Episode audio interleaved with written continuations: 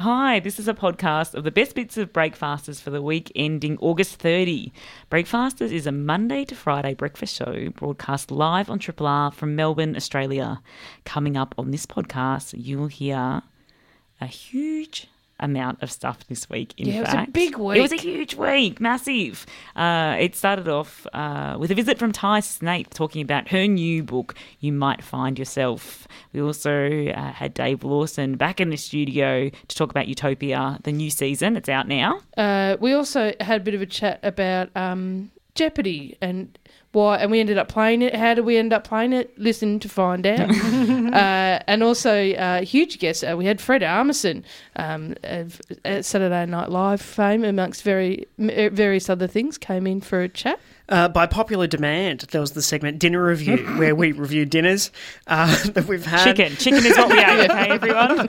Uh, we spoke to American civil rights activist and host of the podcast Pod Save the People, DeRay Mckesson, and we also chatted to Paul Kelly. Oh, what a dream. Triple R. A fortnightly segment presenter on Smart Arts, Tai Snaith is an author, curator, master of collage and mixed media, whose 30 metre wall of books for the State Library was this year shortlisted for the World Illustration Awards. She's set to appear at multiple events during Melbourne Writers Festival and has just released her fifth book, You Might Find Yourself, that she's written and illustrated. Tai, welcome back to Breakfasters. Oh, thanks, guys. You guys do your research, don't you? so refreshing.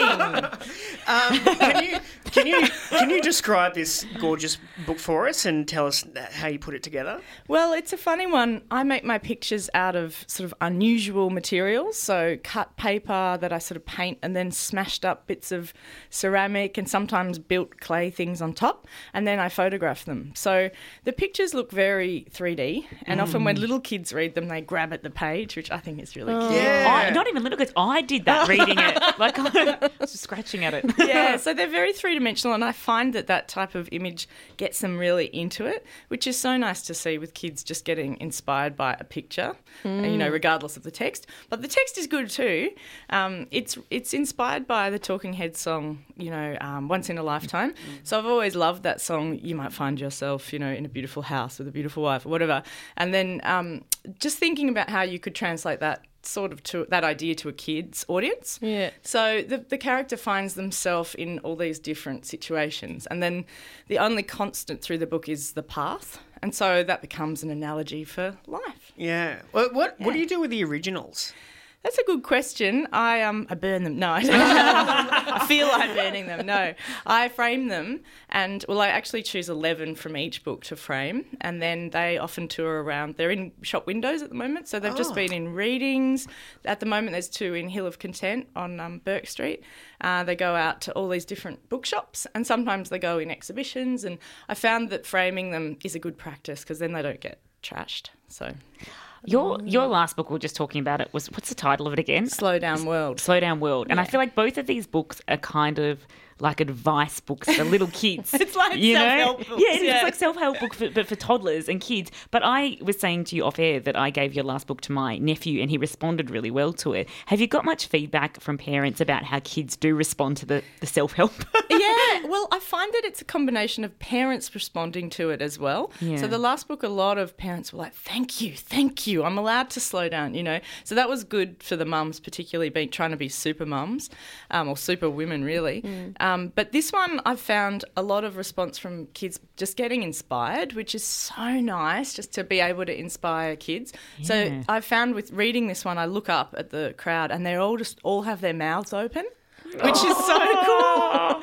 And then at the end, they all want to tell me something like, "Did you know that I, you know, like my dad's name is Jack or whatever, like whatever." There's just something they've got to connect with me. Oh. And so a lot of kids telling me about the book that they're writing, and I mean, kids are pretty amazing now. They've all got their, you know, their business plan. They've got an ABN. well, that's depressing. Do you, do you have any tips on reading to kids? Um, yeah, I do actually from doing it a million times now. I would say the best thing is to ask questions. So to read the text if you want, like sometimes even if you don't like the text in a book that you're reading, don't read it and make up your own words. But I would always read the text and then say, can you see how that would be? Like, just ask them a question because it really helps them to engage with the book. And even when I'm reading it live, I allow, I allow you know half an hour to read a, a pretty quick book. Wow. Because you just ask them to really look into it and say, how many crabs can you see, or what do you reckon's going on there? And um, actually, I was talking to Sean Tan about this the other day because we did last year we did a Writers Festival event together, and this year I'm also in conversation with Sean Tan, Tan which is great if you can get along to see it. He's amazing and one of my heroes. And we were just talking about how I think the best picture books you think about writing the story with the pictures, but also saying it in a different way with the words. So you never sort of say, we're at the beach building a sandcastle and then do a picture of a sandcastle. so in my book, it says, you might find yourself in a hot, summery place. Imagine what you might make before it gets taken away or washed away. So you sort of implant a different way of looking at the same idea from the pictures and the words, and that's the trick. So asking the mm. kid, because then it allows the kid to go, oh, that's a sandcastle. you know what I Yeah. mean? To sort of guess it and draw the lot, the dots, and then they grow up and read literature and draw their own dots between what the words are saying. Yeah. If, if there was someone, if there was a fly on the wall in your studio, what's one of the more curious things that it might observe in my your- studio. about your practice? Ah, well, at the moment it's full of animals. I seem to be collecting pets at a rapid rate. I love animals, so I've got a giant dog that just keeps growing. Oh, I yeah, met we've the other met- day. yeah, he came into the studio the other And day. it was just a puppy and it was already a giant. massive. Yeah. so he takes up like a third of the studio at You've the got a lizard as well, don't I've got you? a lizard, and all the bo- all of my pets feature in this book. So I found that kids love to know about your life. So I tell them a little bit about my studio, but at the back of my book, I've got a little blurb about our house and all our pets. And um, my boys designed a few characters on one of the pages, and kids are always like, "Really? Is that where you live?" It seems like such a basic thing, but yeah, it's kind of cool. But yeah, my studio's super messy, has lots of animals in it. Usually has Triple R on, of course, and it's just in flux. Like it's not neat at all. But, I, I think I figure it shouldn't be neat. E- Every time I walk into a, a bookstore, a kids, and I love because I've got nieces and nephews, and I love buying the books. Like I spend so much time in the kids' book section Yeah. now, uh, just kind of po- you know go, pouring through things, and I always wonder like what makes a good kids book. Do you Yeah. do you know that when you write one? And is there kind of like a holy grail of kids books that you look to and go, yeah, that's the of course. Yeah, I mean, I grew up with lots of books, but the ones that I loved the most were the sort of slightly weird ones. So that had a lot of detail in the pictures. So, but also had a message that you couldn't quite. As a kid, you were sort of like, I kind of get what this person's coming from, but you had to keep reading it to understand. So I loved books like Animalia from Graeme Base Oh, and, yeah. and Jeannie Baker. I was obsessed with. So all those things she built that had sort of hidden pictures in the background, or you. I loved looking at them thinking, how did they make that? And actually, I heard someone say recently, and I think about it all the time now, you should make a picture book for your eight year old self that didn't exist when you were eight. So you've got to think back and go, what would be the book that I would want to have then that didn't exist? And I was a bit political when I was a kid. I was like in the World Wildlife oh my god, of course and- you were. you know, like I was into I was into all those things, and I was like, you know, school council representative and the drama team and all that stuff. And so I wanted something where I felt like I was kind of making a difference, or that I was learning something about how to make a change in the world. And so with all my books, I've got things at the back. Like the last time was about more about sort of meditation and slowing down and learning to deal with yourself on the inside as we know. You got to do do that first before you can make a change. But this one is more sort of inspiring kids to think, well, if I like the environment, this is what I can do, or if I really like making stuff, this is what I might be able to do. So they're subtle, but there's there's there's things they can follow at the back, and I really like the idea that I could help kids to realize how they can yeah make a change in their life or be proactive in building their own path. What, what's going on when you hide things? It, I love Hiding Graeme Base. things. Yeah. Well, kids love finding things, and I've just found from having my own two kids, they're just the books that have things hidden in them. They will go back to over and over again. So, Where's Wally? Obviously, like yeah, now a dog's called Wally as well, and like, the Where's Wally will be around forever. It's a Yeah. classic.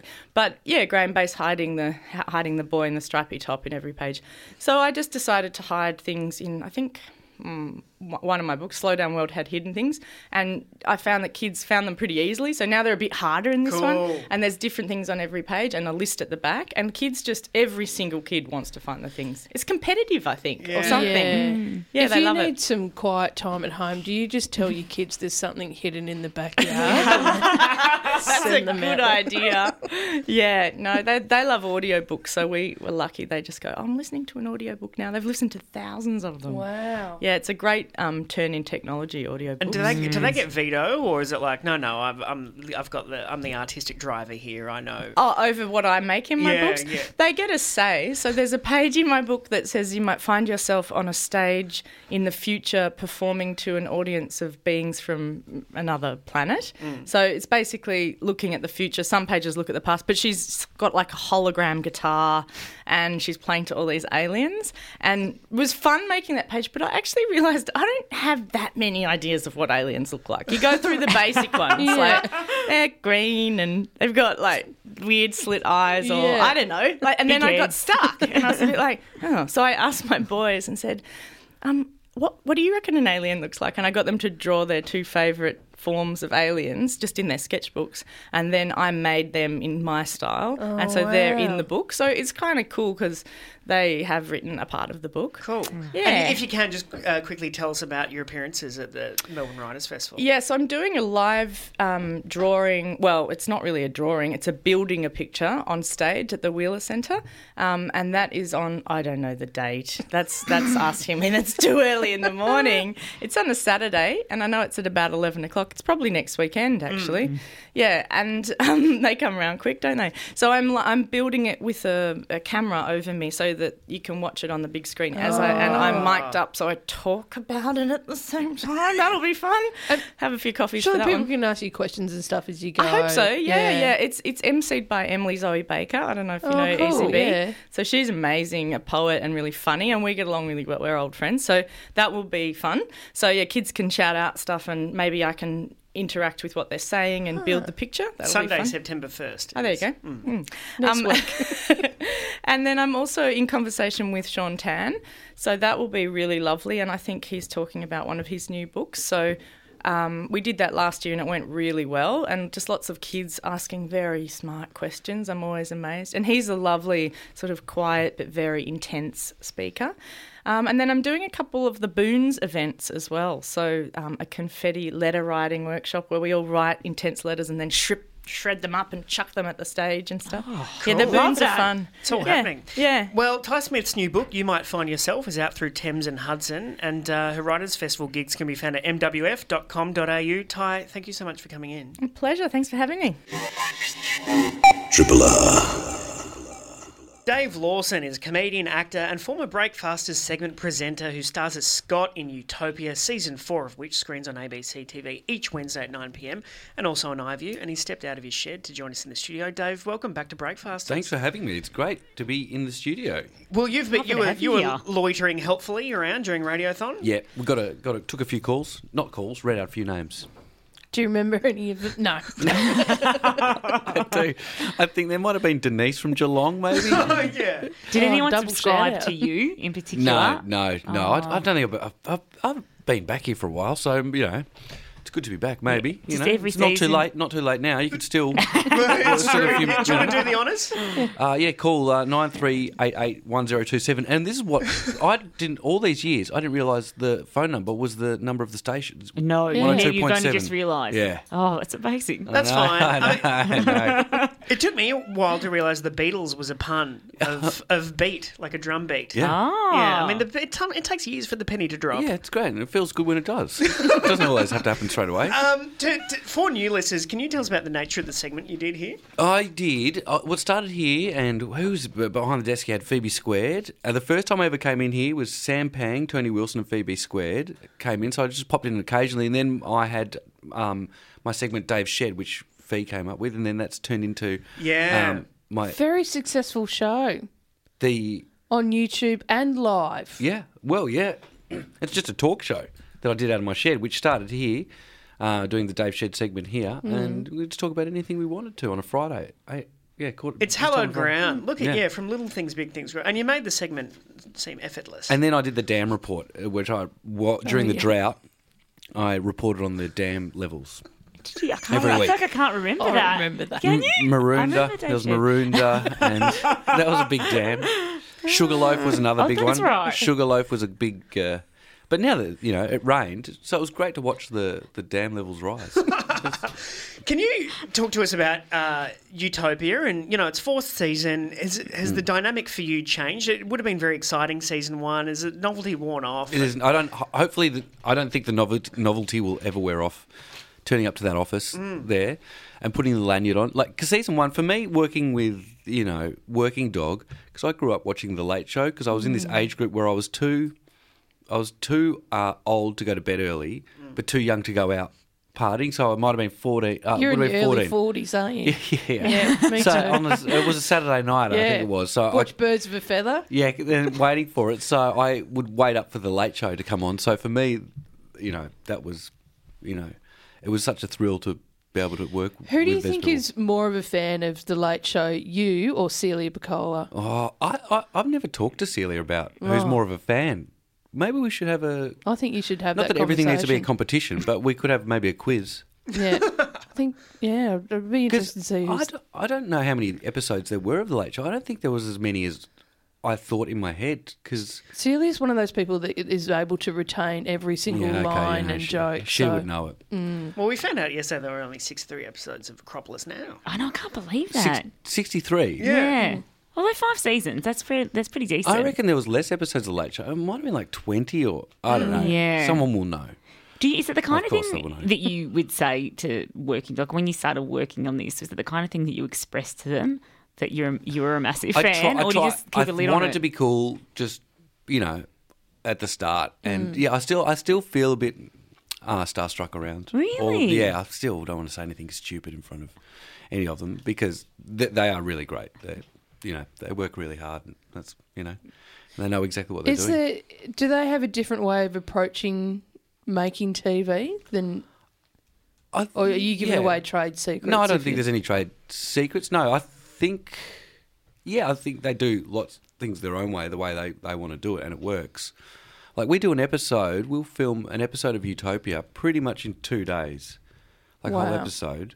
Yeah. Um, but that's because they spend time, you know, rehearsing it. They spend a lot of time on the script. I think by the time we get the scripts, it's probably been through seven or eight drafts. you know, Yeah, right. Before we even get a chance to look at it, and they're still working on it right up until um, the moment the it's filmed. And you, when do you get the scripts? Like uh, do you the have- week before. the so week we don't get a whole lot Yep. before, and I love it. It's you know that get it on the get it the week before and see what's what's happening. So this week there's an episode. Was one I love this one that they've got. There's a work working work experience kid Yeah, coming I into the just, office. I just watched this. It's great. It's, it's, and I think to the storylines, you, you go, I don't know where they come up. I mean, someone knows someone. I'm sure of it. yeah, yeah, yeah. There, I, have got no pr- proof or evidence, but you know, I'm pretty sure. It's too perspicacious. yeah, I know. Sometimes you go, come on. Uh, what, do- what about? I mean, you've got hobbies. What do you, do you have time on set to indulge yourself, or what do you do uh, between takes? How, how do you hang out? Well, I'm like because it's a glass office. I've sort of got to be there a lot of the time, so I've got to pretend I'm actually working at you're my in the desk. background. Yeah, yeah. So I've gotten quite good at um, background work because you don't realise. But if you're walking from one end of the office to the other end of the office, it's got to be exact. You can't be sort of. You got to know mm, for each take. for each take. Yeah. So you got to listen to the words that the other people are saying. Mm. Go, so you've got to- action. Off I go. But I like giving myself a little bit of a motivation. Like maybe one would be a little sort of a half jog, which Oh, would yes. mean I'm, I've got to get to the toilet yeah. quickly. so like, th- that's the fun for me was sort of having a giving myself a story oh, into the background the art, the background artist because yeah, the, if if you can do it well, it's not easy to be a, Yeah. a really good background. So we need to keep artist. our eye out for you busting and stuff like that. Yeah, no, no. Watch, watch, watch, watch what's happening. Watch the show. Don't wait. Don't look for. But yeah. maybe go back and There is one I think I do. It might have the newspaper under the arm. It's a sort of go past Celia's office. I feel like I need to go back and watch this. No, it's not, it's not worth it. It's not, it's definitely not worth when it. I was when I was watching it, my partner was like, "Which one are you interviewing?" And I was like, "The one standing next to the whiteboard," because there was a scene where you were just kind. But now I think about it, you're really expressively just standing next to the. You weren't the point of the scene, but you were doing No. a very good kind of like semi background acting. Well, you've got to not be noticed. I think that that's a good background artist uh, is to not be noticed. Mm. You don't want to. Don't want to shift Yeah. focus. No, you don't want to shift focus, and you've got Yeah. to hit that spot at exactly the right time. So when they cut it together, you're not at one end of the office Yeah. or the other. But yeah, that's that's how I spent my time.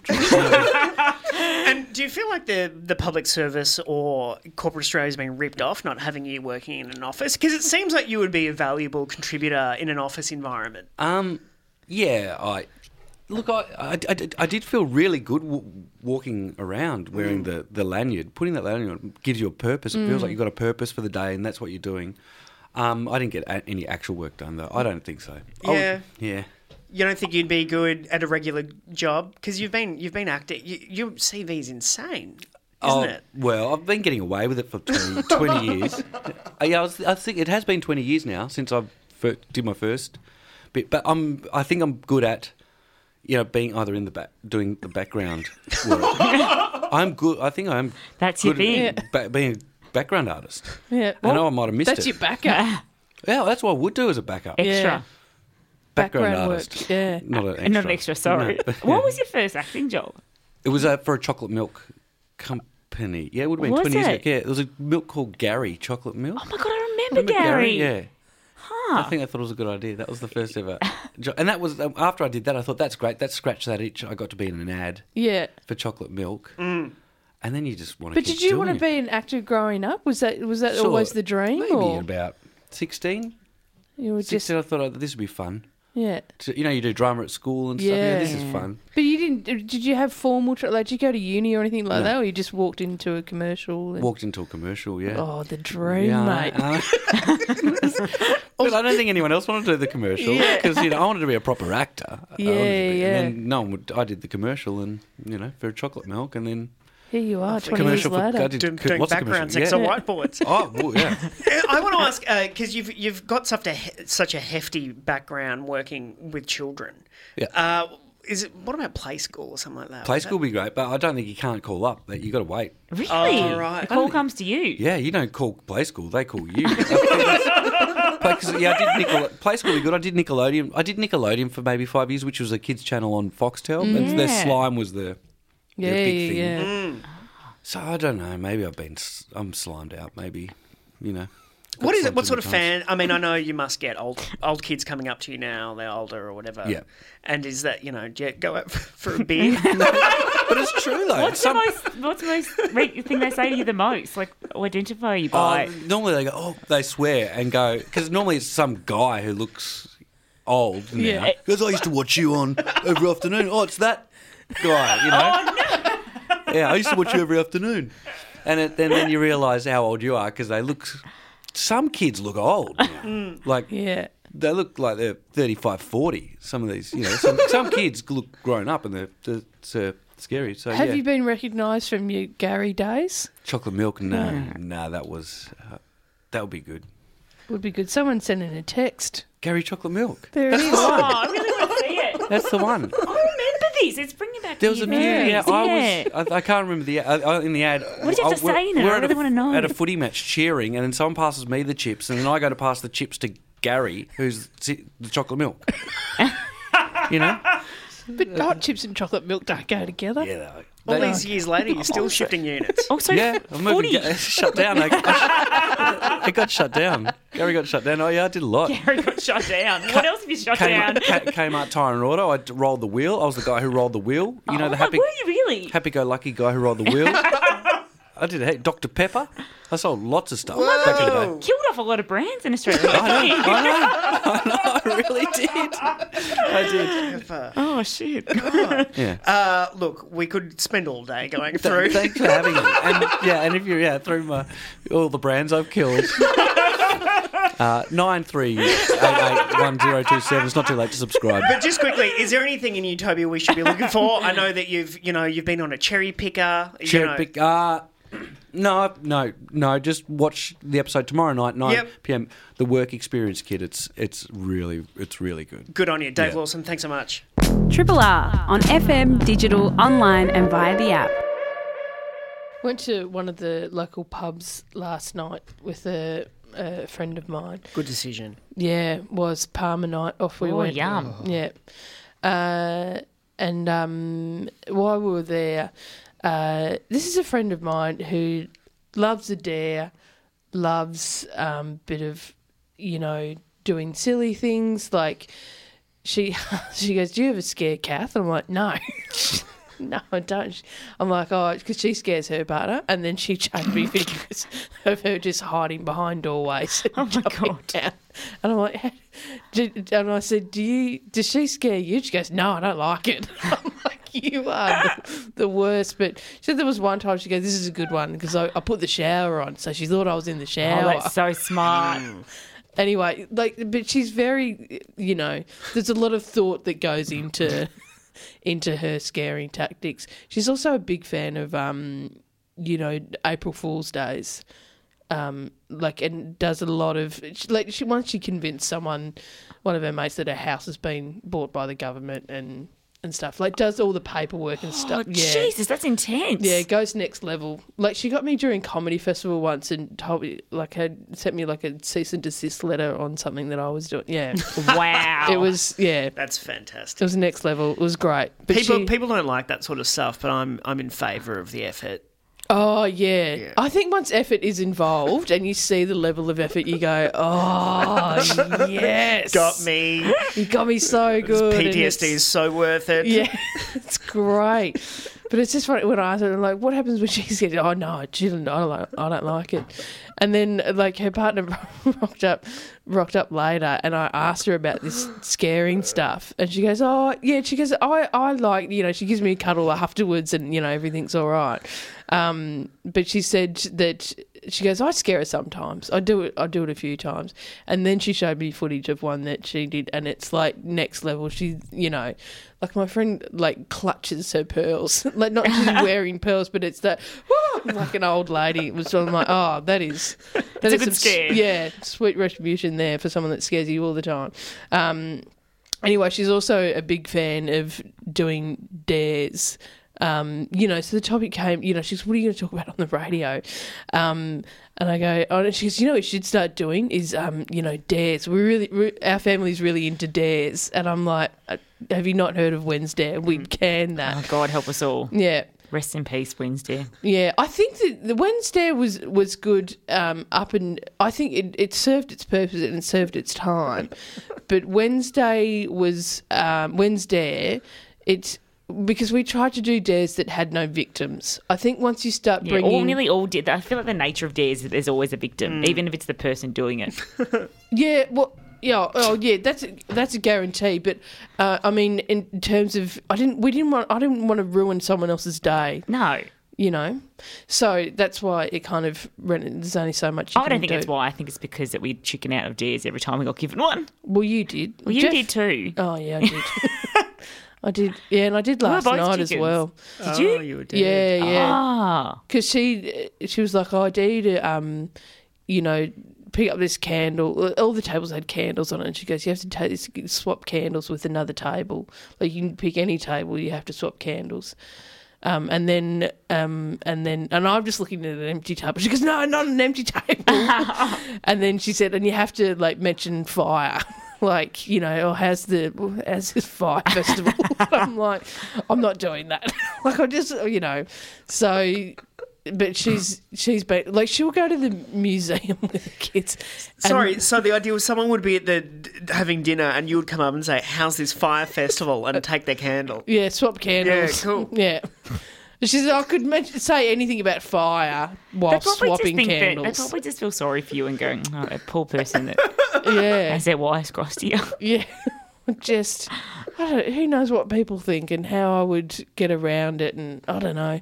I think I just go back to the high school days of being having some. I think I go back to that fear of having someone come over and talk to me, and then not knowing why they're talking to me. Yeah, and you're waiting to see if there's a group of people watching. Yeah. And then having like all the popular girls go, yeah, you got her, you got her. You're not really coming to the dance, Geraldine. Yes, that.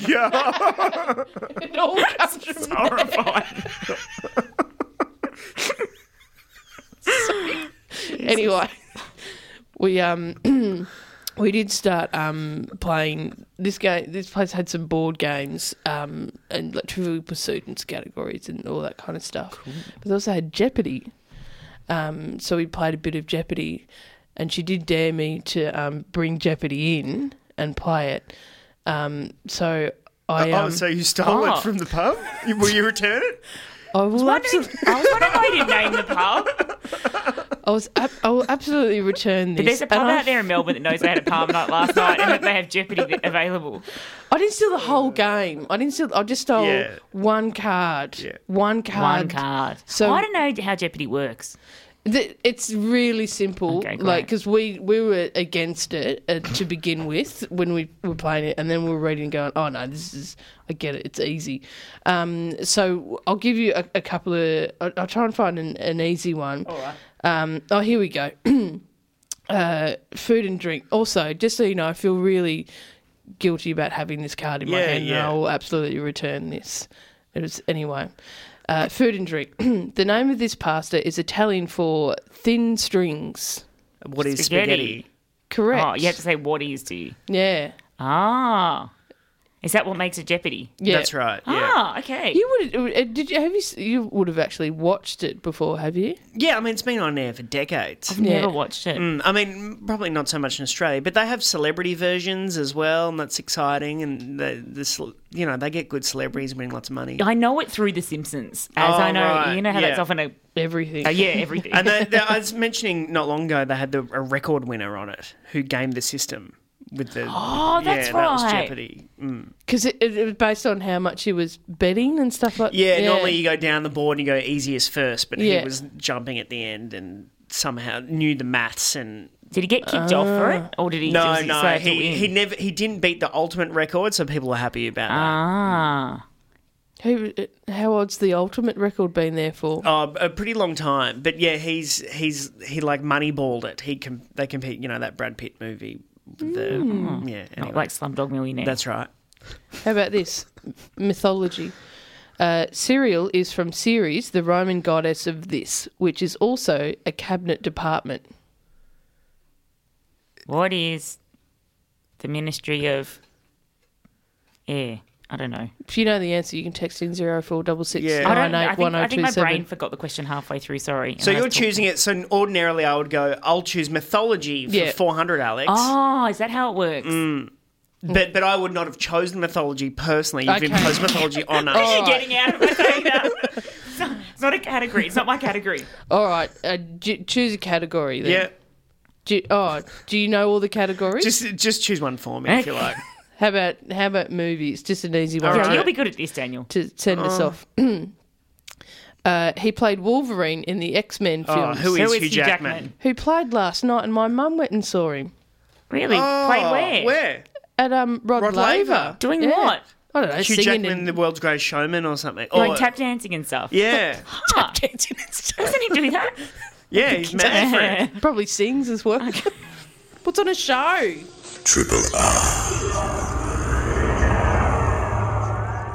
Fred Armisen is an Emmy and Grammy nominated actor, comedian, writer, producer, and musician who, from 2002 to 2013, was a cast member of Saturday Night Live. He's also co creator and co star of Portlandia, for which he won his second Peabody Award, and he's touring Australia for the first time with his show Comedy for Musicians, but Everyone is Welcome on tomorrow night, 8 pm at the Athenaeum, and he joins us in studio now. Fred Armisen, welcome to Breakfasters.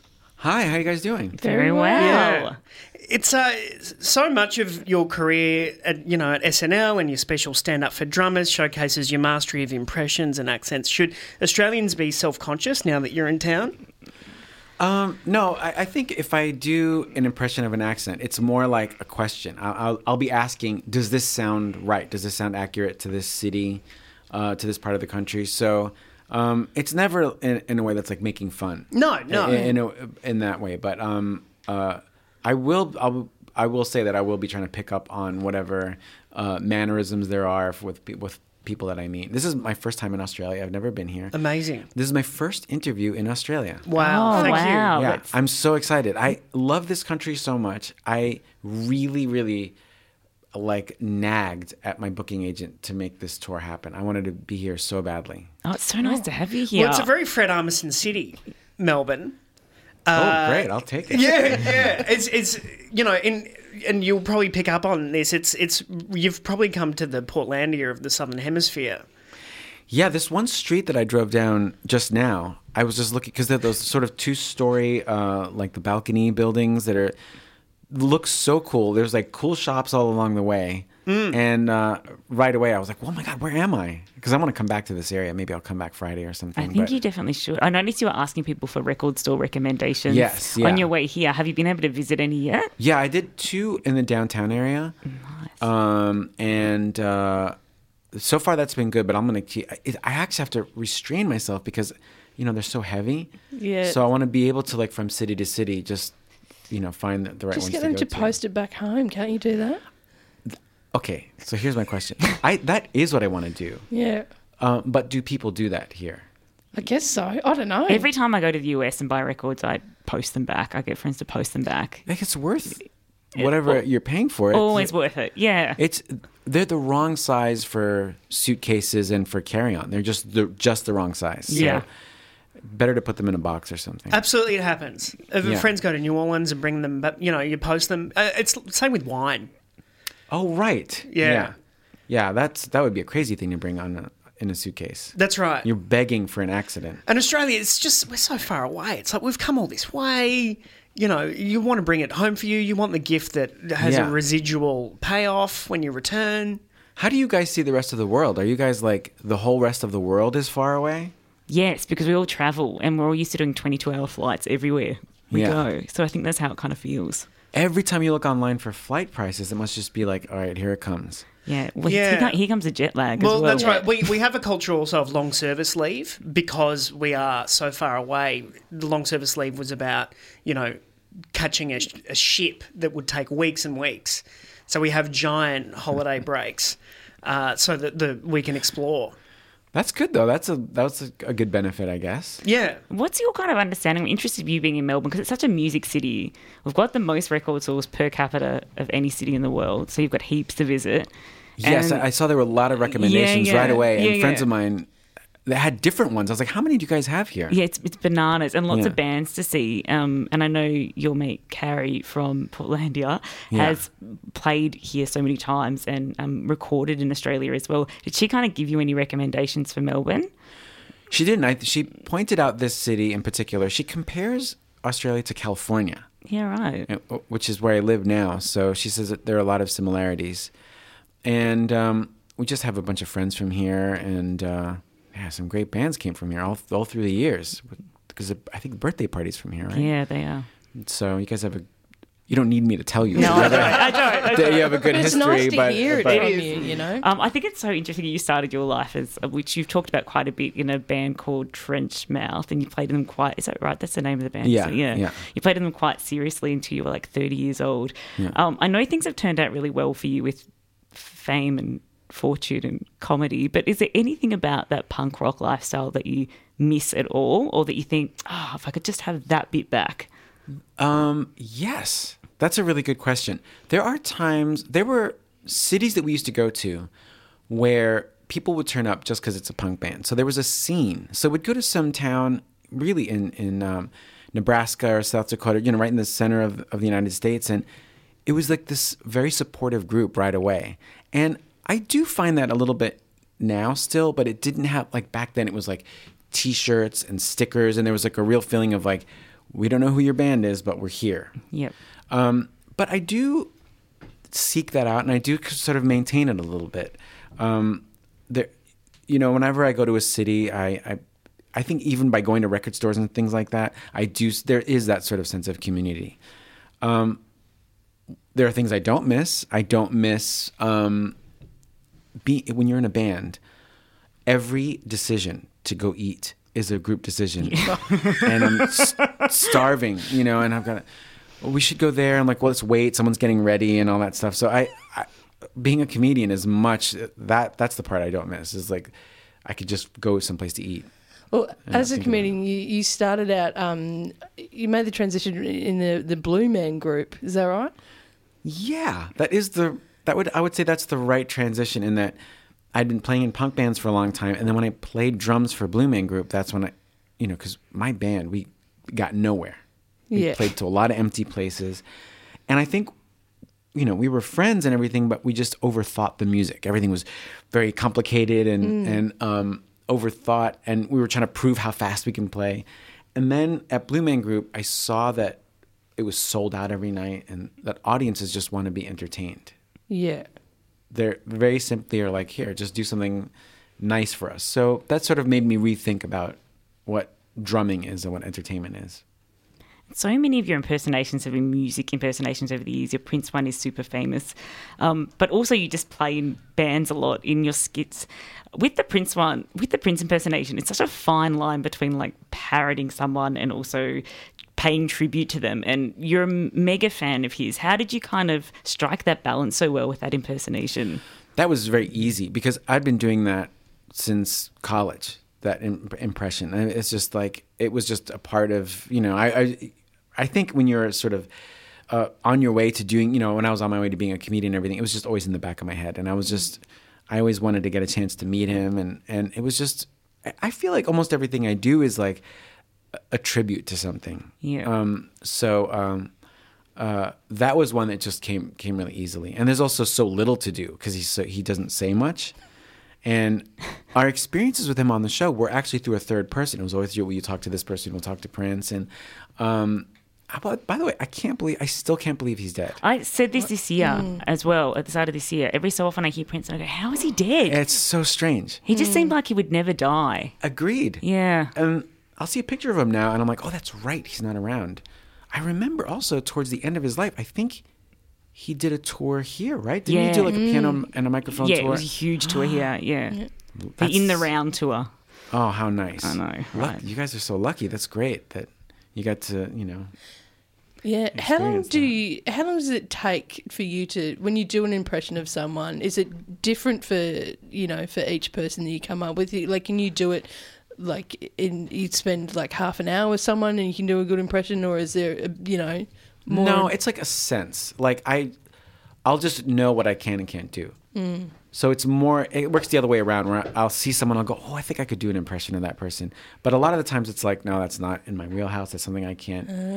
Uh, so it's it's almost like it's almost a little bit like I just take the easy way out, and I just there are certain people I can do. Your show tomorrow night, uh, comedy for musicians, but everyone is welcome. What what itch is that scratching for you? Is there a is there a live component that you? It's a little bit like um, it's like a collection of things that I like to do.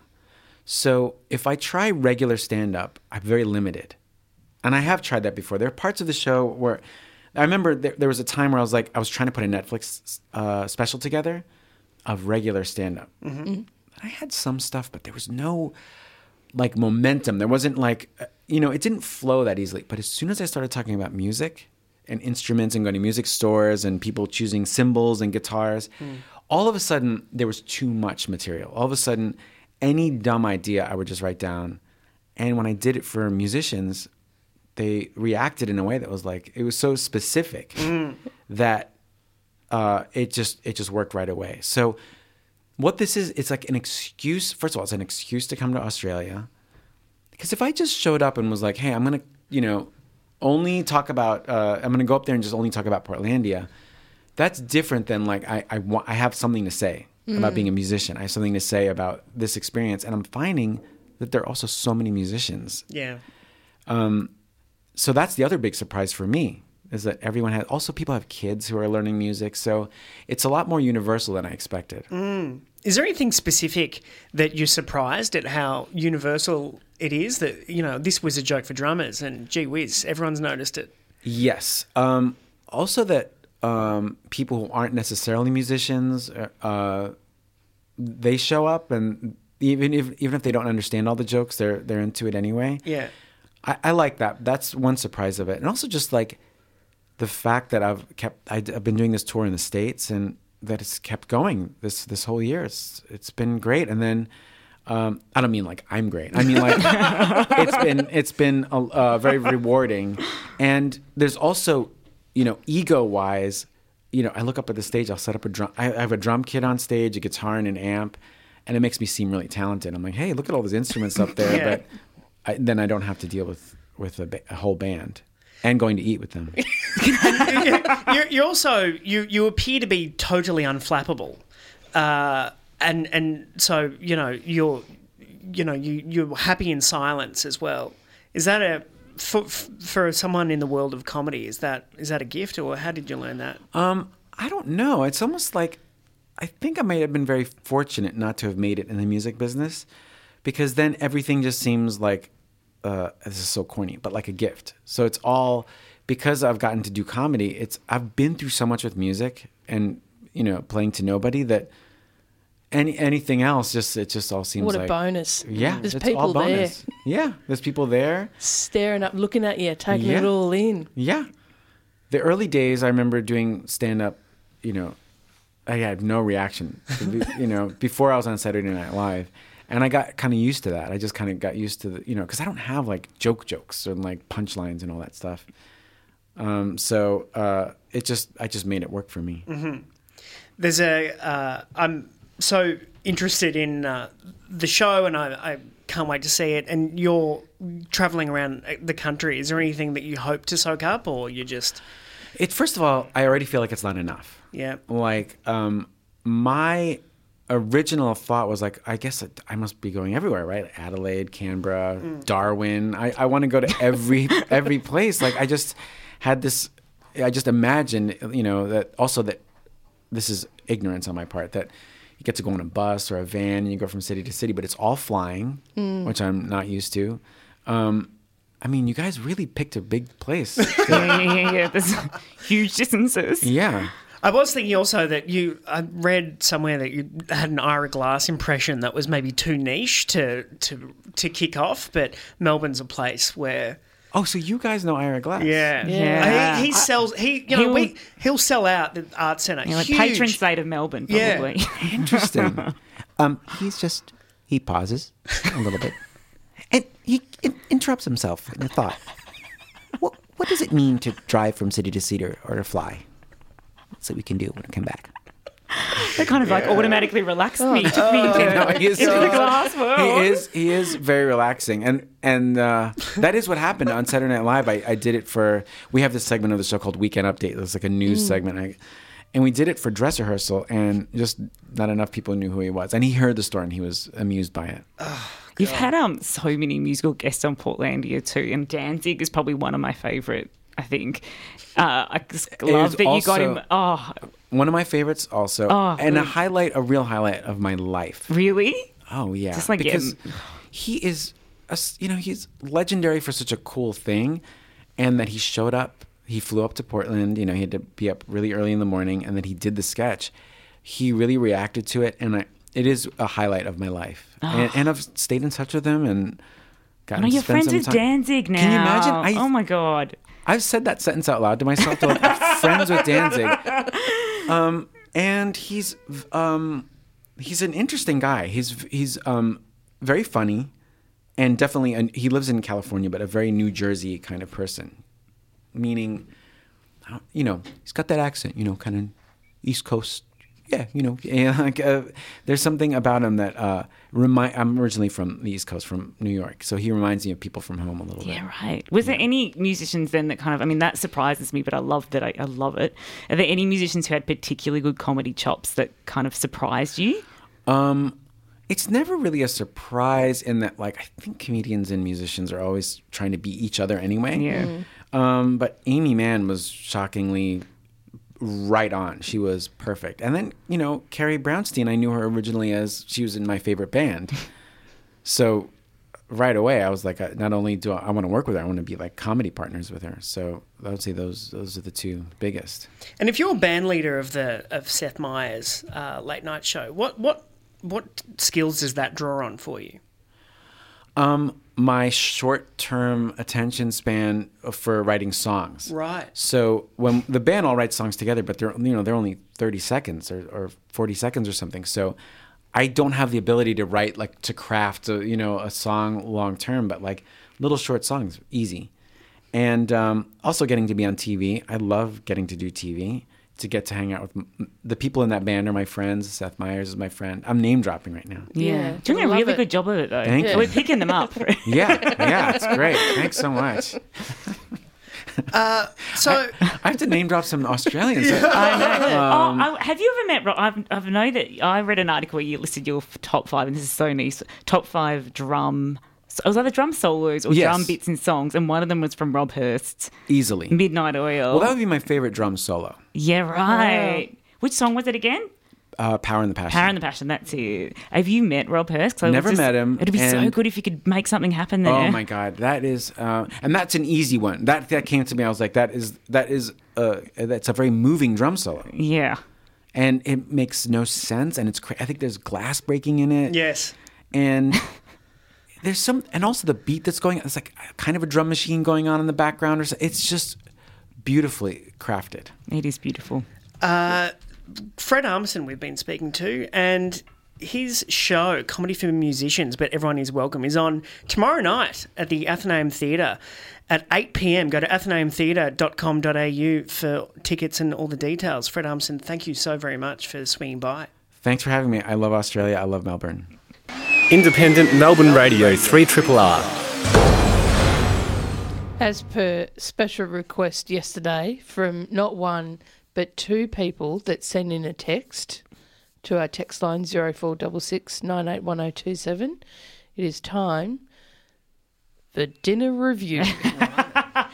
It's a what day is it? Thursday. it's Thursday. It's a Thursday, so it's a surprise Wednesday night dinner review. Mm. Putting you on the spot.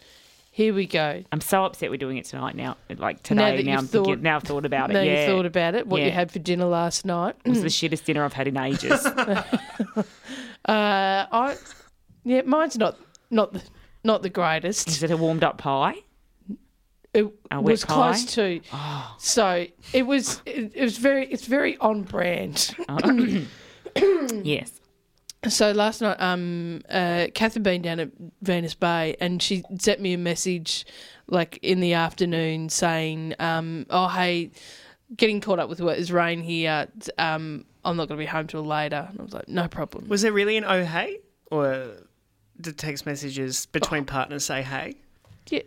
I mean, I'm not fact checking. I'm just think you curious. are. No, no, no. I'm just because it's Now I'm hey. Hey is usually because I'm like, oh wow, you you two are haying each other. I don't hate. I just get straight to the point in a really rude way with my. No, I don't think there was Sometimes any. it- Oh, hey. if there's something that's wanted, it's hey baby. yeah. oh, if yeah, you baby, want or it's something. babe. Yeah. Hey, babe. Uh, you know, I'm no, you know, oh hey, but Uh, I think it, she sent me a picture of a quilt that she was working on, oh god, it's and just Stop being so. No. yeah, and said, um, I don't know. There's too many pictures of quilts to find out the actual text message. Um, oh no, yeah. So no, I hey, it was just I don't think I'll be home until like the rain is slowing me down. Yeah, yeah, yeah. God, You're I wish right, I was straight to the point. I wish I was getting quilt pics. Yeah, well, I'll f- forward someone to Oh my god, that person. Did you just read that text that came through? Oh no. Hey babe, wet pie for dinner.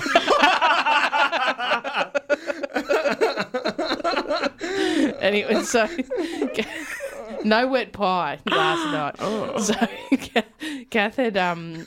Anyway, so uh, I was like, oh, I'll sort, sort myself, and I was going to go um, watch some comedy last night, um, and then decided not to. Went, oh, I'll just have a night eat it'd be nice. Um, And then I, um, so not much food in that. And I went to the supermarket knowing I just had to feed myself and not wanting to get any kind of takeaway or anything like that. I was like, you're just going to feed yourself. And also walking into the supermarket thinking, don't go to the frozen section, don't go to the frozen section, don't go to the frozen section. I didn't go to the frozen section. Good on you. Thanks, mate. I um I just made I bought um a couple of bread rolls and I made chicken burgers. Oh, that's good. Yeah, it's fine. Where'd you get the burgers from? I made like I just bought a chicken The frozen section? No. I bought a, a, a chicken schnitzel Oh, from the deli. from the deli. Went to the deli. Fried it up yourself? Yeah, of course. mate. Good job. How else would you? I don't know. What take it to the to the on-site chef?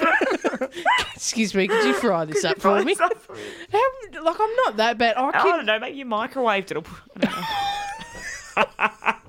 no, I'm capable of cooking a snit, snitty on it. But th- this Pan. comes not long after uh, Pub Parma. Yeah, I know. Oh, I know. crumb chicken on crumb chicken. Yeah. Well, what can I say? I'm a big fan.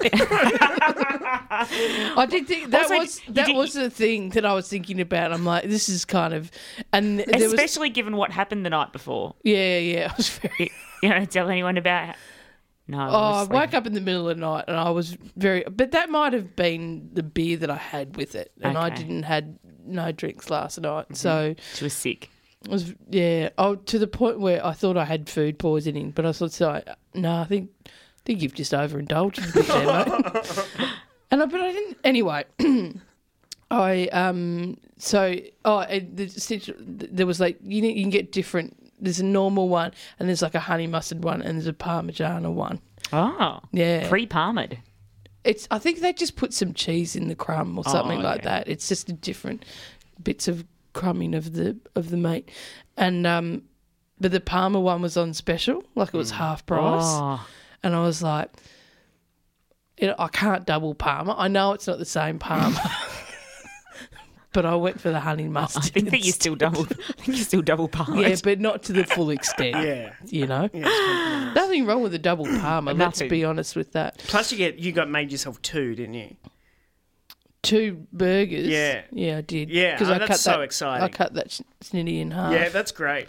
Then there's not all this pressure on the one. Yeah, and then uh, and then it just s- bought some salad to go. You know, oh, not salad. I bought some lettuce and tomato and. and Oh, ca- lovely. Yeah, Good dinner. yeah, it was lovely. I ate too much. Yeah. Eight two. You should have needed one, didn't you? Yeah, I did. Was it mayo? Oh no. Yeah, bit Yeah, of mayo. right, Okay, sweet. Uh, Daniel. Look, inspired by Geraldine, actually. I mean, it was. I just totally ripped you off. I went and got a Parma at the pub because I, it's all I could think about after you mentioned it. Yeah, fair enough. So, was and- it and I- palmy night? Did you steal It any wa- board well, I didn't games? realise because I, I got a beer as well, as is, you know, I'm a big boy, I can do what I want. Yeah. And um, on a school night, and uh, it was cheaper than I expected. So I was like, oh, of course, it's a, like a Wednesday night. It's cheaper. Ah, But then I'm like, do they withhold the big? Do they do they just get rid of lower circumference parmas? well, some I wonder The ones that have as been sitting at the bottom of the freezer, Yeah. a giant plate. Yeah, I think I think I don't think there's time for palmies to go to sit in the bottom of the freezer for too long. Well, how, I- bi- how big was it? It was it was fine. I actually didn't want it bigger, but it wasn't like overwhelming. Ah, Mm. good. Yeah, it was good. It was good, and I'm I have no complaints, and I I enjoyed and appreciated my own decision. Sometimes I think a half palm is all you need, and I appreciate a place that- that has a half palm as an option. But it's just thing if you want if if you're super hungry and you want to stuff yourself with Parma, and then you go on a on a Parma night on like mm. Tuesday or Wednesday, mm. then I don't know. Maybe you're not getting the full Parma experience. You might be getting the dodgy parmas. Yeah, yeah, that's what. And uh, just in terms of size, just in not quality, maybe just quantity. Mm. Uh, it could be pre-cooked too. Yeah, exactly. Maybe. Uh, but yeah, that's and I, you know, so I'm, I just and then I, thing is, because I'm by myself and I had work to do because I, so I just wanted to change the environment. Yes. So, So, I did had, you do work in the pub? Yes. Oh, Daniel. And I, uh, so I was writing and I had an iPad, but I'd changed the iPad brightness down Mm. because I'm like, they've gone to all this trouble to get the lighting right. And then people, other punters don't want this disgusting LED screen. oh, you're already weirding them out by being a guy eating a parma by himself with a, I suppose. with a screen. Mm. No. Oh, well, that's, I'm inspired that you went out. What did you have for t- So I'm just reading this text saying Triple R where they tackle the big topics. Yeah. It's six twenty two, mate. Let's let's save saving the world for seven twenty five. Uh, look, there's a lot of people really pleased that we're back with this. You know what's interesting? I nearly went to the, Andrew suggested Parma at the pub last night. Really? I said, no, I can't afford it right now. And then we just went and got Chicken? chicken. And What's salad. going I'm on? sorry. And I went and bought a chicken. Ah. Oh, That's I Sarah's know. go-to. Like the, yeah. Bit of salad. But I did. But I actually didn't last night. I steamed vegetables. Oh, that's yeah. new. Bit of corn. Yum. Bit of asparagus. Bit of sweet potato. Then I added hummus. And some Nice. chicken. That was what we had last night, and it was so boring. You know what's worse? On Sunday, Andrew cooked this massive biryani, which is like his specialty now. Mm. Uh, and we've been eating that all week, and it's been so delicious and awesome. I wish I could talk about it. Well, now I am. Yeah. Uh, and then last night we just had something so average for dinner. It was like, oh, Oh well. but it was nice. Bit of steamed veg. Um, we're at that weird point somewhere between winter and summer where I can't, like, I'm moving away from winter food and I'm moving into summer food, but I don't know what that is. So steamed vegetables is where we landed. Right. It sounds so unappealing though, doesn't it? But I love steamed vegetables. Yeah, but when you you know add some, would you add some hummus to it? Just Yum. hummus. Mm. Yeah. That's nice. The pipple How did stuff. you serve it on a plate or in a bowl? On a plate. Mm. Always on a plate. Because it, could- that that seemed you put that could be good bowl food. Oh, if I ripped it up, if I ripped the chicken up into shreds. Oh my Mm. Yeah. gosh, you're right. That would have been like a bowl, you'd like a poke bowl. Yeah. Po- is that a no, that'd be just I don't know those bowls that you order the from bowl food. Yeah. yeah. So there you, there you go. Are the odds we can add a bit of sparkle to I you. know. Next time I'm going to do that and see how Andrew responds. Are the odds quite high that we all slummed it with chicken? Yeah, Yeah, right. Okay. yeah. It's Yeah. often the way, isn't it? I'm, I'm surprised we had two Parmas in the one night. I didn't have a palm. Well, Well, you did. Triple R. The Morrison government is soon to unveil its controversial religious discrimination legislation, with plans for the bill to pass by the end of this year. The Prime Minister says employers should not impinge on areas of private practice and private belief, while opponents warn such a law may be a smokescreen to allow discrimination against LGBTI plus people. To discuss the issue, we're joined by Roz Ward, co-founder of Safe Schools Coalition and organiser of a rally this Saturday in Melbourne against the proposed bill. Roz, welcome to Breakfasters. Thank you for having me. Um, what what is this bill and how did it all begin? Well, it interestingly began way back when uh, we smashed it out of the park with the postal survey for marriage equality. And in that very same month, it was announced by the Liberal government that they wanted to investigate this question of religious freedoms. And it felt very much at the time like, oh, this is interesting. Maybe it's a bit of a backlash from the, the people who um, lost out so badly. And so this commission was launched with um, good old Philip Ruddock, Grizzly Philip Ruddock. Former Attorney General. I know. Is he still alive? Maybe. um, and so, as a result of all of that, they've kind of been putting together this piece of legislation. It's taken longer than we expected, but we are still very concerned about what it might include and what that might mean um, for the LGBTI community. Mm. And what what do you suspect it is? We suspect that they want to enshrine in federal legislation some of the things that already exist in some of the state legislation around exemptions for religious organisations to be able to discriminate on the basis of gender or sexuality. What's an example of some of those discriminations that already yeah. exist? So, in Victoria, if you are a, a gay student in a religious school, in a Catholic school, for example, it is within their rights to say you're not welcome in the school, expel you basically. Or if you're a, a transgender teacher in a religious school, same thing can apply on the basis of, on those kind of religious grounds. Um, and there's a whole bunch of other services. And in, uh, we were talking to somebody who works in a Catholic hospital, saying that um, it limits their ability to um, provide reproductive services to women on the basis of the religious beliefs of the people who run the health organisations. There's aged care organisations that are run by religious organisations. So it's a pretty wide range of people. I mean, we don't hear about it that often, but that doesn't mean it's not happening. It doesn't mean it doesn't create this culture of kind of exclusion and people feeling uncomfortable. And certainly when we worked with um, Catholic schools as part of Safe Schools Coalition, um, people were very reticent to uh, come out and especially staff thinking about their kind of future at the school and all of that. And students know as well, like that they're not really safe in these places. So it enshrines all of that. It means in places like Tasmania where they got rid of it, it comes back again, and it could potentially mean um, additional rights for for um, organisations as well as individuals, which is one of the things that we're looking at. Mm. Well, the, so proponents say we have a Racial Discrimination Act, a Sex Discrimination Act, Age Discrimination Act, Disability Discrimination Act. Why not add Religious Discrimination Act to the collection?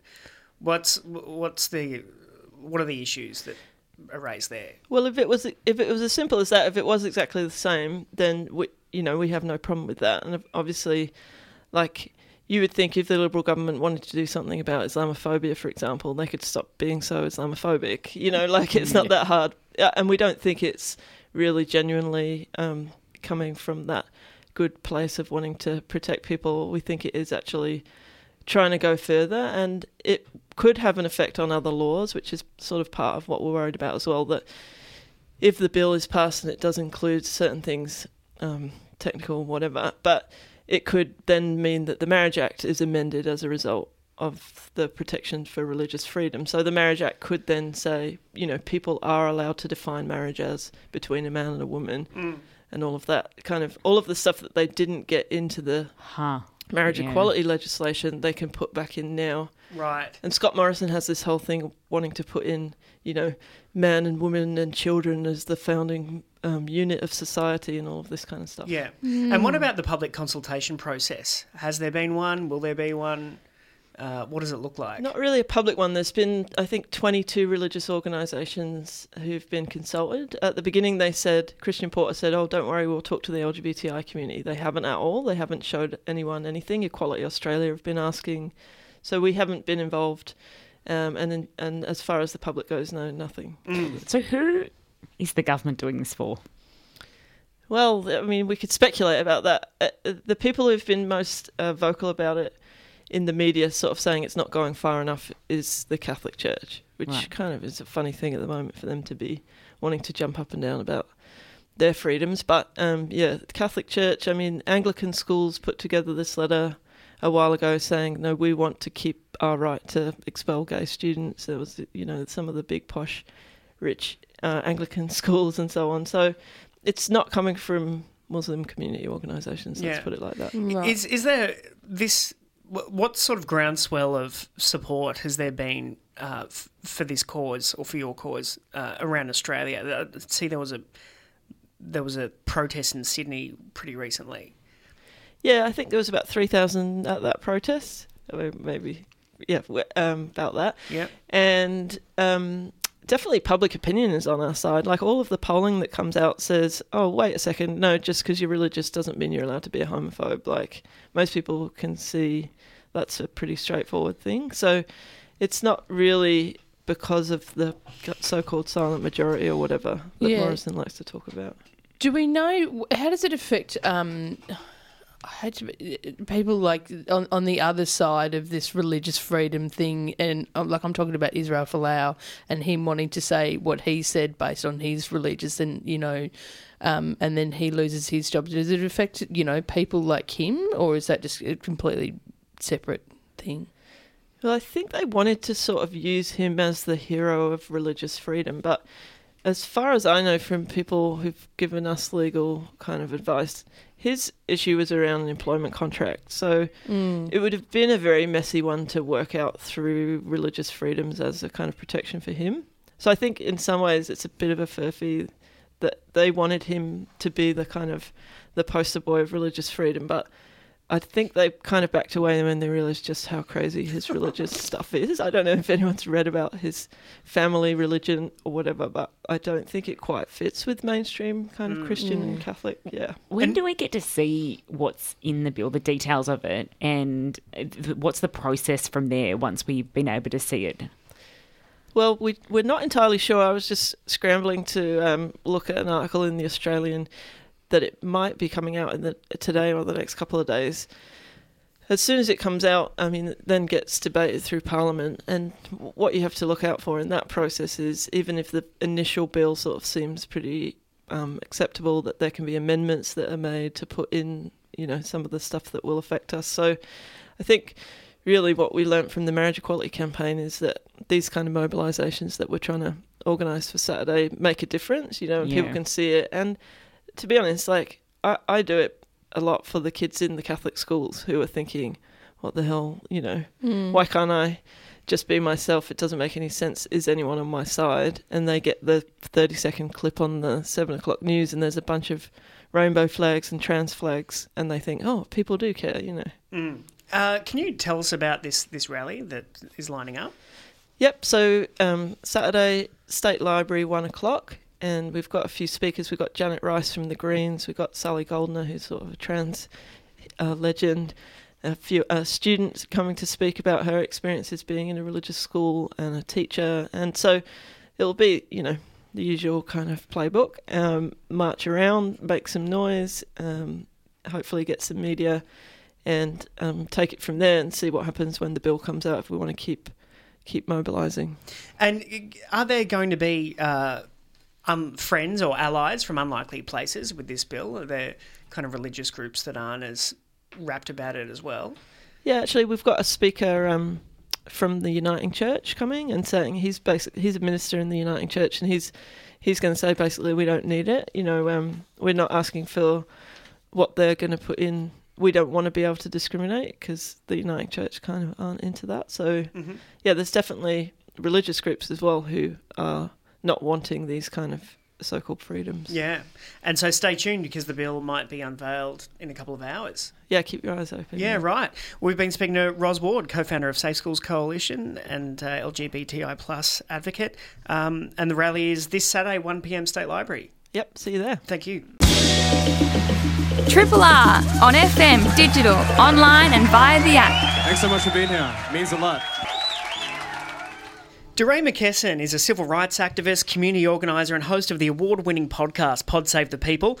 Spurred by the death of Mike Brown and the subsequent protests in Ferguson, Missouri, and beyond, DeRay has become a co founder of Campaign Zero and leading voice in the Black Lives Matter movement. His book, On the Other Side of Freedom Race and Justice in a Divided America, is out now, and he'll be speaking about it at the Melbourne Writers Festival. DeRay Mckesson, welcome to Breakfasters. It's so good to be here. Thanks for coming in. It, it's uh, it's five years ago this month uh, that your life took a dramatic change of course. Can you explain what you're up to and how the the events of that period forged a new direction? Yeah, so five years ago in Ferguson, Missouri, the police killed Michael Brown Jr., who was a teenager, uh, and they left his body in the street for four and a half hours. That started the protest. We were in the street for 400 days. It was a long 400 days. If you saw us marching on the street, it wasn't that we thought marching was cool. It was literally illegal to stand still. So if we stood still for more than five seconds, we were arrested, which is pretty wild. And you know what people don't understand about the police in America is that a third of all the people killed by strangers actually killed by a police officer. And this is actually the first year ever where black people are more afraid of being killed by an officer than being killed by community violence. And sort of the sobering thing is that the police have actually killed more people since the protest five years ago, not less. So I spend most of my time organizing around issues around mass incarceration, criminal justice, and the police. Uh, traffic stops are a pretty um, terrifying prospect. As as an Australian, we don't have this gun culture that America has. So, can you talk to even your own experience that you write about in the book with the police and and the nature of traffic stops as well? Yeah, so traffic stops often are pretext for other things, right? So they're like, ah, I thought I saw you speeding, and then they're like, need to search your car. I thought you had drugs. You know, like it becomes this thing. So one morning, I used to run an after school center in Baltimore, where I'm from, from middle grade, so like fifth through eighth grade, so like ten to fourteen year olds, and uh, I had them from three to eight p.m., which is like a long time to have kids after school during this during the week. And one day, one of my employees left something on the table that was confidential, so I needed to get to school before the principal got there because he hated me. So I'm in my car. I'm like trying to get to school. It's like six o'clock in the morning. It's so cold. I'm in like a hoodie, some hoop shorts, whatever. And I'm going down. I'm like going a little fast, but I'm not super speeding. But I see a cop way behind me, and I'm like, you know what? I'm just gonna pull myself over because like I just the principal hates me, so I just need to get to school. Quickly. So I pull myself over. I'm like, just give me a ticket. Like if I get a ticket, fine. I'm not gonna fight it to that. The officer comes up to my window with his gun drawn and he's just like cursing. He's like, put your hands up. to. I mean, it's just like wild. And I'm like, uh, like all I can say to him is like, it'll be okay. Cause I'm actually at this moment more afraid of the principal who hates me. So I'm like, it'll be okay. It'll be okay. And, and he's like, he just de escalates. And then later, I don't get a ticket or a warning. We drive off and he pulls up next to me and I'm like, hey. And he's like, it's your birthday soon. I just saw it. And it's like, we're not friends, buddy. But there's so many instances that people have in the States where the police use their power in ways that just aren't in line with what it means to be a public servant. Some of them end in death, and some of them end in circumstances like I was in. different. Oh, sorry. No, go. Different states have different i- um, ideas of you know what it is to de-escalate a, situation. Can you talk to us a little bit about about that? Yeah, so in some states, uh, officers have to use deadly force as a last resort, right? So they have to like give a verbal warning or use a taser or something before they can shoot to kill. In other states, like Oregon, for instance, there is no rule. So they can use deadly force if you engage in fleeing in the first degree, which is like running away. Uh, if the officer thinks you just committed a felony, and in Oregon, like felony theft is like theft over a thousand dollars, I think, you know, which is like a, an iPhone, or if they think you're about to commit a felony, which is really subjective. So we spend a lot of time trying to figure out like what are those rules and laws, and they the answer is that like it's common sense, right? So like we think police officers shouldn't be able to shoot into moving vehicles. You can probably think about why shooting into a moving vehicle is a bad thing, you know, because like the car still moves once a person gets killed. So there are all these instances of people's houses getting ran into, pedestrians getting killed. And what is interesting is that we started this project five years, four years ago at this point, uh, and we can actually map and see that places that restrict people shooting in moving vehicles kill less people. You know, like these things actually have a demonstrable impact. You've been basically a full time activist for the last couple of years um, and have been sued a number of times by police. Uh, up until now, unsuccessfully, uh, and you're now in a situation where you've been sued by a police officer um, for damage that occurred to them, uh, uh, for an injury that occurred to them during a protest which you attended and organised, but not it's not an actual act that you committed. Could you talk to us a little bit about that? Because that's kind of news in Australia and, and I guess yeah. the implications for what that means for activism. So I got sued by five police officers in two states. All of them got dismissed, all five. Uh, this one by Officer John Doe because he apparently is so afraid for his safety that his identity is secret. So they appealed it to one of the appeals court. This is one of the most conservative appeals court in the country. There are more Trump appointees on this court than most of the other appeals courts, uh, and they overturned the dismissal and said that I can be held civilly negligent for this officer getting hit by a rock.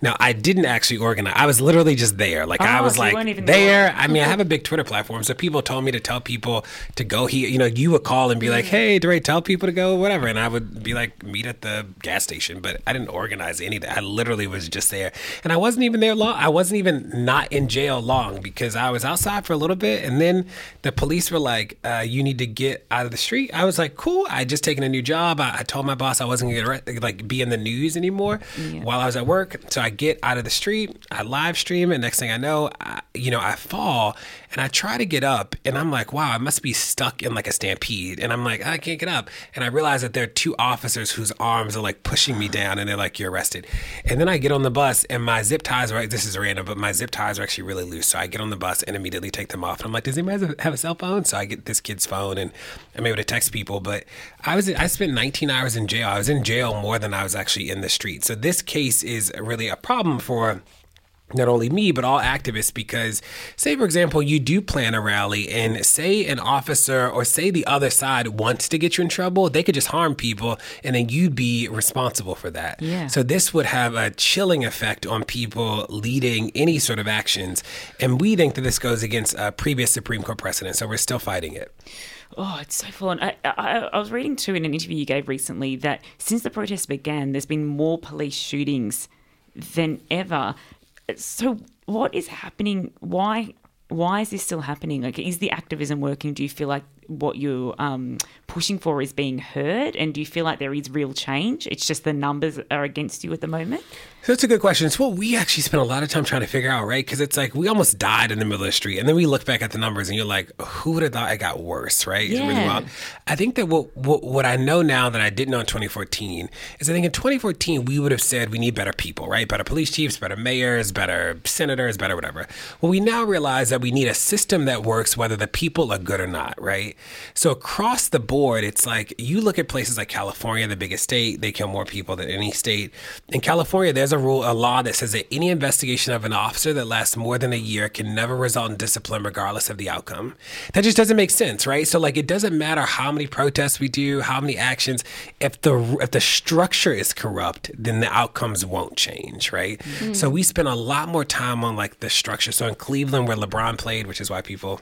Maria might know Cleveland. Uh, Cle- in Cleveland, one of the rules is that they destroy police officer disciplinary records every two years. It just doesn't make sense, right? Like you can love the police and be like, I think that's sort of weird, right? Yeah. I think that the other thing that we know is that we never confuse a change in conversation with a change in outcomes. That we are talking about justice in ways we've never talked about it before. The outcomes haven't really changed, and I think that people got confused because like the publicity is way better than it's ever been, but like the reality is much worse. You're uh, you're uh, from Baltimore, which has become a, a new flashpoint in this debate. Because Trump is wild. Yeah, yeah. Yes. Can you can you speak about that kind of newfound, uh, well, that sudden flash of attention? Yeah, I don't know if it's changed the city as much. You know, Baltimore is is an old city. One of the you know, it's one of Maryland's one of the original colonies. So Baltimore is just like an old old city in the sense that some of the problems that plagued the rest of the country originated in Baltimore. So we think about redlining, and redlining in America was this practice where the federal government literally would draw lines around neighborhoods and not give those people housing loans, and it, they were obviously people of color, and and those neighborhoods are still segregated to this day, even though that stopped a while ago.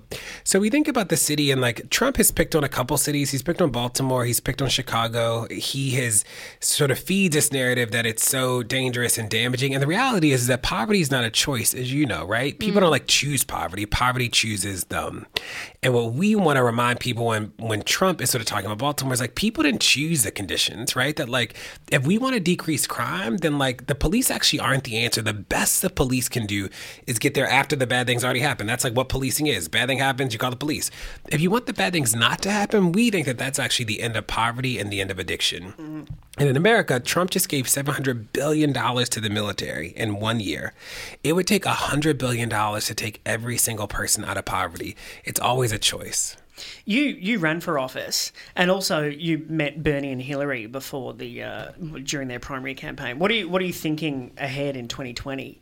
I met these candidates too. So I met with Kamala, Castro. I've had two one on ones with Warren before this race. We talked to her team first, uh, talked to Pete.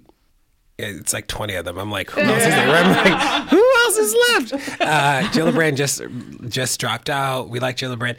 Uh, know Cory really well. Uh, You know, at first, I think that like we need to, it needs to be less than 20 people. So I think we're at like 17 now. So that is good.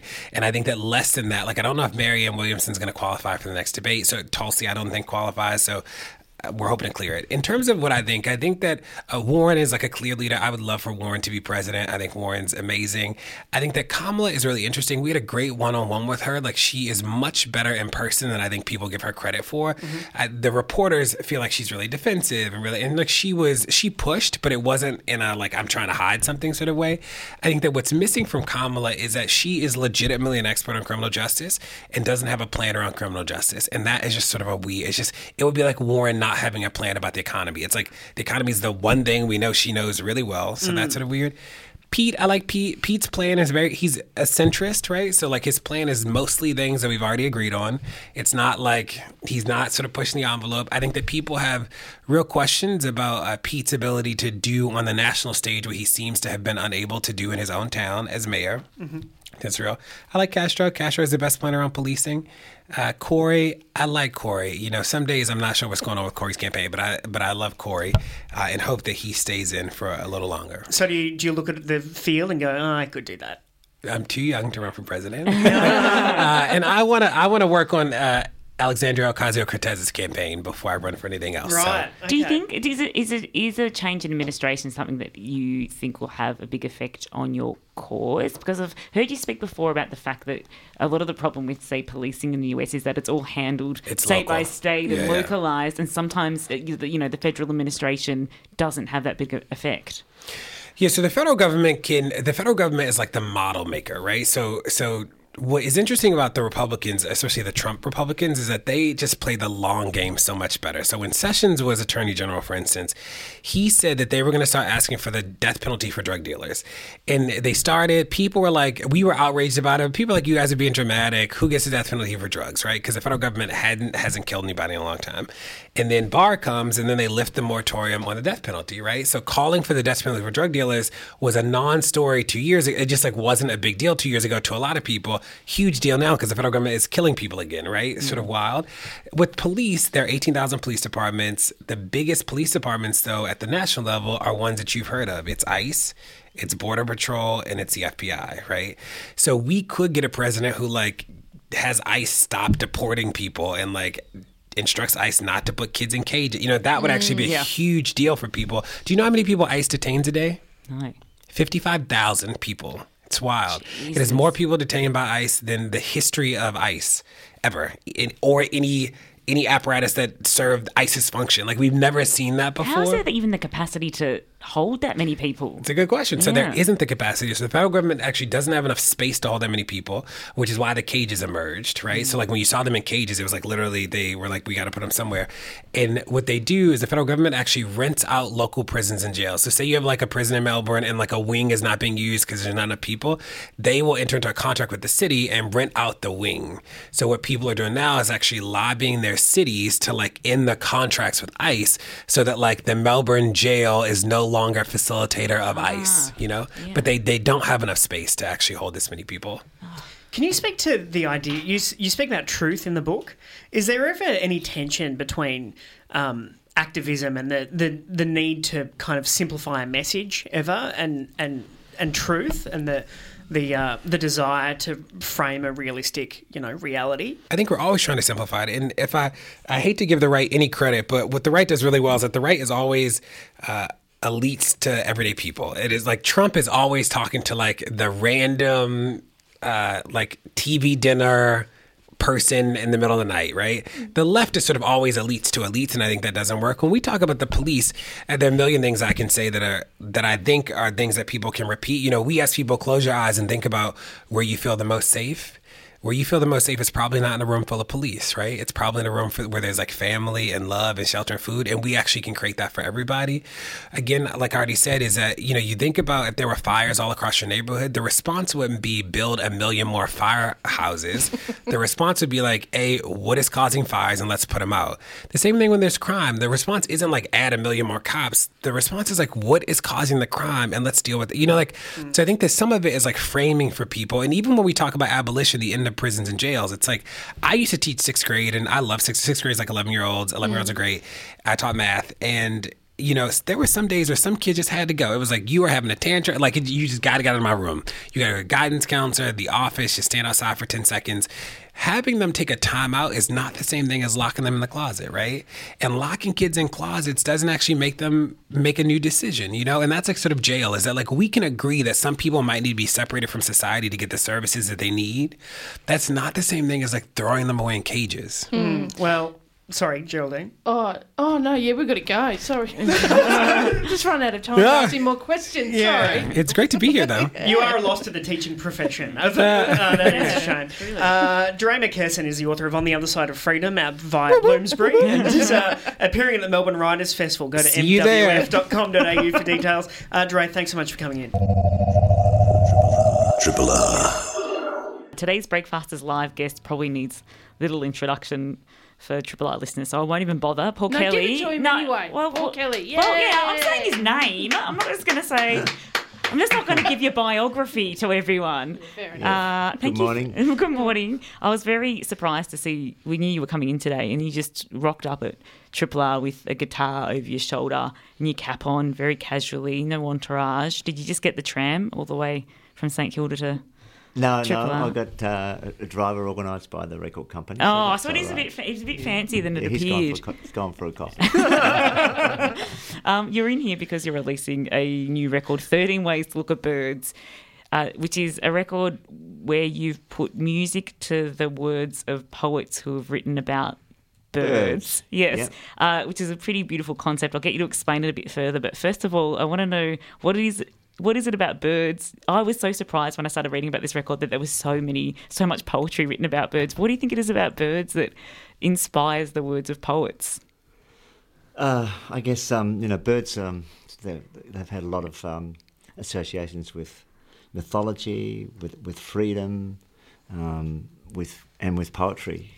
There's a lot of poems about um, all kinds of animals. Really, you know, there's a lot of nature poets. When we first started this project, it was really Anna Goldsworthy's idea, and she said, "Why don't we put some poems about animals to music?"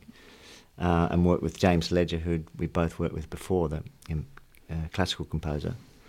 Um, we quickly realised animals was way too big a bigger frame, so we, we thought we'll, we'll narrow it down to birds, and even even that's just just huge. I mean, I keep discovering more and more poems about birds that you know could fill a, a whole um, set of CDs if you wanted to. Maybe if you wanted an EP, you could go to reptiles. Reptiles. Not as poetic, is it? The old lizard. And you, you, you've leaned on Triple R's uh, Sean the Birdman Dooley a, a little bit as well. Oh yeah, we've known each other for, for quite a while. So when I first first um, started thinking about this, this well, it started off as a live show, and it's been was brewing.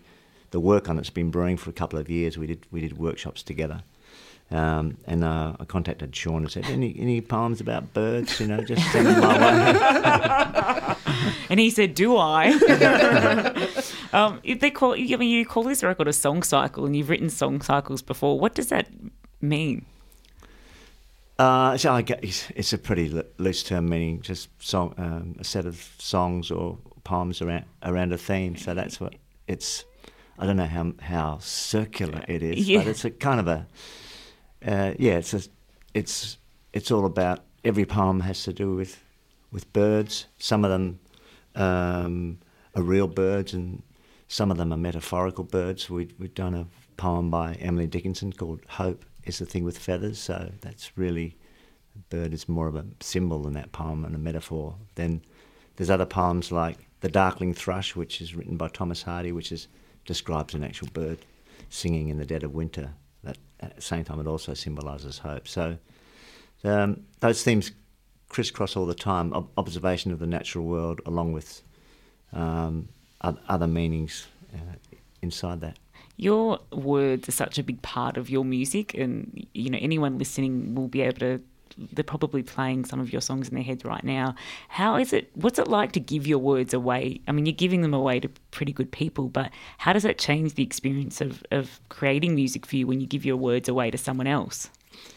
Um, well, I, I really like it. I think writing words is the ha- sort of the hardest part or the slowest part of writing songs. I find melodies much easier. So when when you get a set of words to start with that are really great, um, you, you, your job's over half done. So it's something I've stu- stumbled on over the last six or seven years, putting other people's words to music. Hmm. Um, and the first time was with, again, with a collaboration with James Ledger, who, who's worked on this, uh, a show called Conversations with Ghosts, which was a collaboration with the um, student orchestra, ANAM, Australian National Academy of Music.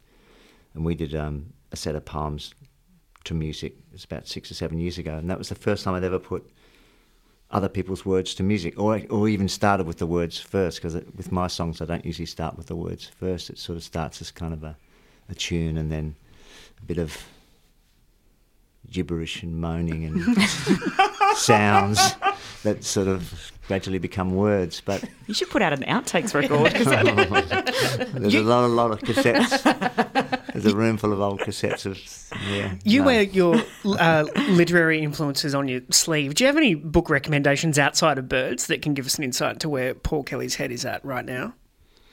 book recommendations. Look at him scratching his head. What have you done to him? I don't know. I have to inter- interview Don Walker on Sunday at uh, Right. at the Melbourne Writers Festival, so I've had my head back into his Oh, okay. shot. So I recommend that. Cool. And his book of lyrics is it's great. All right. Yeah. You've um, you've also got a, a best of coming out, and you've kind of done a a best of of sorts before, haven't you? Or like a retrospective of your of your music. Yeah. Yeah, and this this is also going to come out at the same time that you're doing the gravy shows over Christmas again, Mhm. uh, which is quite good. How do you feel when you put a best of out? Do you feel I don't know? You've got these songs that are su- such a classic part of your canon. Do you feel attached to them in any way anymore, or is are you so distant from that work that you don't feel emotionally attached to it?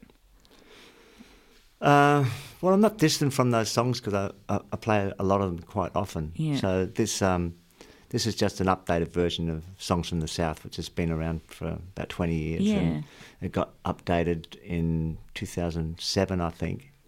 And then um, it's just been updated again to include songs from the last 10 years. What do you think is your best song?